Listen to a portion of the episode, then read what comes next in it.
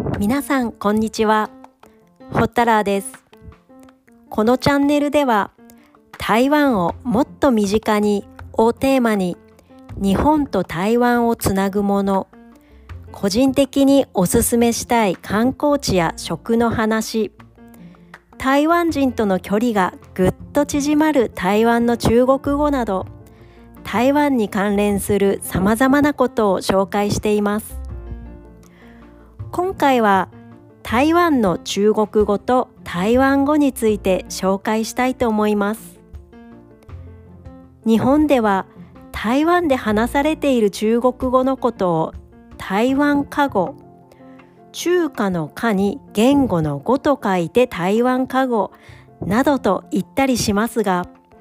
台湾の人は自分たちが話す中国語のことを国語と言うんです。台湾国語という表現もありますがこれは台湾語なまりのある国語のことを指しています。台湾人が話す国語を聞いていると柔らかくて穏やかで聞き心地がとても良いのです。これには理由がありまして語尾につける言葉語気助詞というのですがこれが多いんです。例えば「いいよ」と許可をする意味の「はお」これを言うときは語尾に「あ」をつけて「はわ」になりますしすごいと言うときは、ヘンリーハイエーと語尾に家をつけます。気をつけてねと言うときは、小心のと語尾におをつけるというのが特徴の一つに挙げられます。台湾では他にも発火語や原住民の方たちが使う言語がありますが、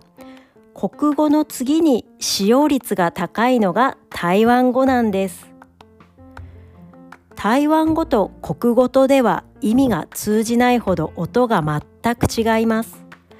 ですが台湾人全員が台湾語を話せるわけではなく聞いてわかるけれど話すのは苦手という方もいらっしゃいます。2001年からは小学校での必修科目として授業が行われている台湾語。南に行けば行くほど使用人口も多いんです。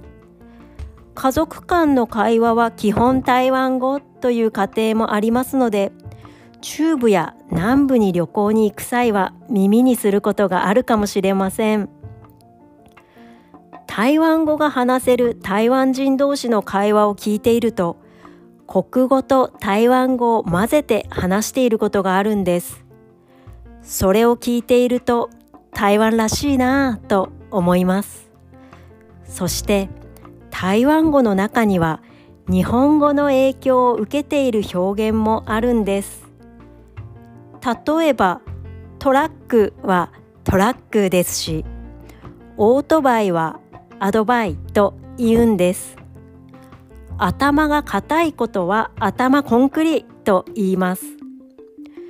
これ冗談だと思う方いらっしゃると思うのですが本当なんです考え方に柔軟性がないという意味での頭が硬いなのですが私も台湾の方と話をしていた時に突然「ありし頭コンクリ」と言われてポカーンとしてしまったことがあります。あなた頭が硬いわねとか柔軟性がないわねという意味だということを後で知りました。台湾語と日本語の音の共通点を探すのもとても興味深いと思っていますので何かの機会にまた紹介できればと思っています。今回も聞いていただきありがとうございます。ほったらーでした。